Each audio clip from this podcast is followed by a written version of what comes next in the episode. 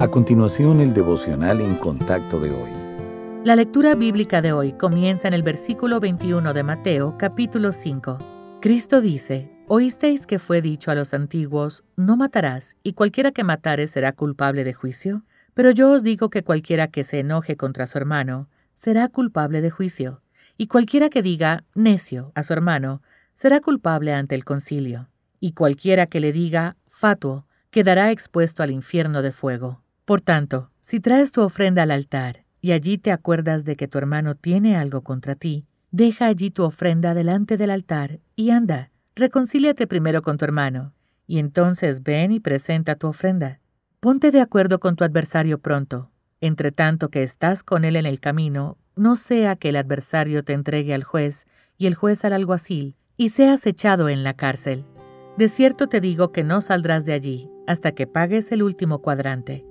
Todos queremos que nuestras amistades sean duraderas, pero toda relación involucra a dos seres humanos imperfectos que nacieron con una naturaleza pecaminosa, lo que significa que los sentimientos heridos son inevitables. Y si no se abordan, la amistad puede debilitarse. ¿Cómo evitamos este problema tan común? Primero, reconozca que el daño existe. Esto ocurre en el momento en que usted dice, algo no está bien. Me gustaría que identificáramos y solucionáramos el problema resulta útil trabajar juntos para evaluar cómo comenzó el problema. Tal vez fue el resultado de un malentendido, un conflicto sin resolver, el ajetreo de una persona, etc. Después de reconocer el problema, asuma la responsabilidad de ser parte del mismo.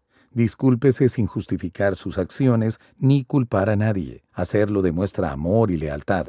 La disculpa debe ir seguida de una enmienda. Pregúntele a su amigo qué acción podrían tomar ambos para reconstruir la relación y luego asegúrense de hacerlo. Reparar una amistad requiere humildad para reconocer las faltas, esfuerzo para solucionar el problema y tiempo para sanar. En lugar de esperar hasta que una relación tenga problemas, los amigos inteligentes seguirán estos pasos tan pronto como se den cuenta de haber lastimado a un ser querido.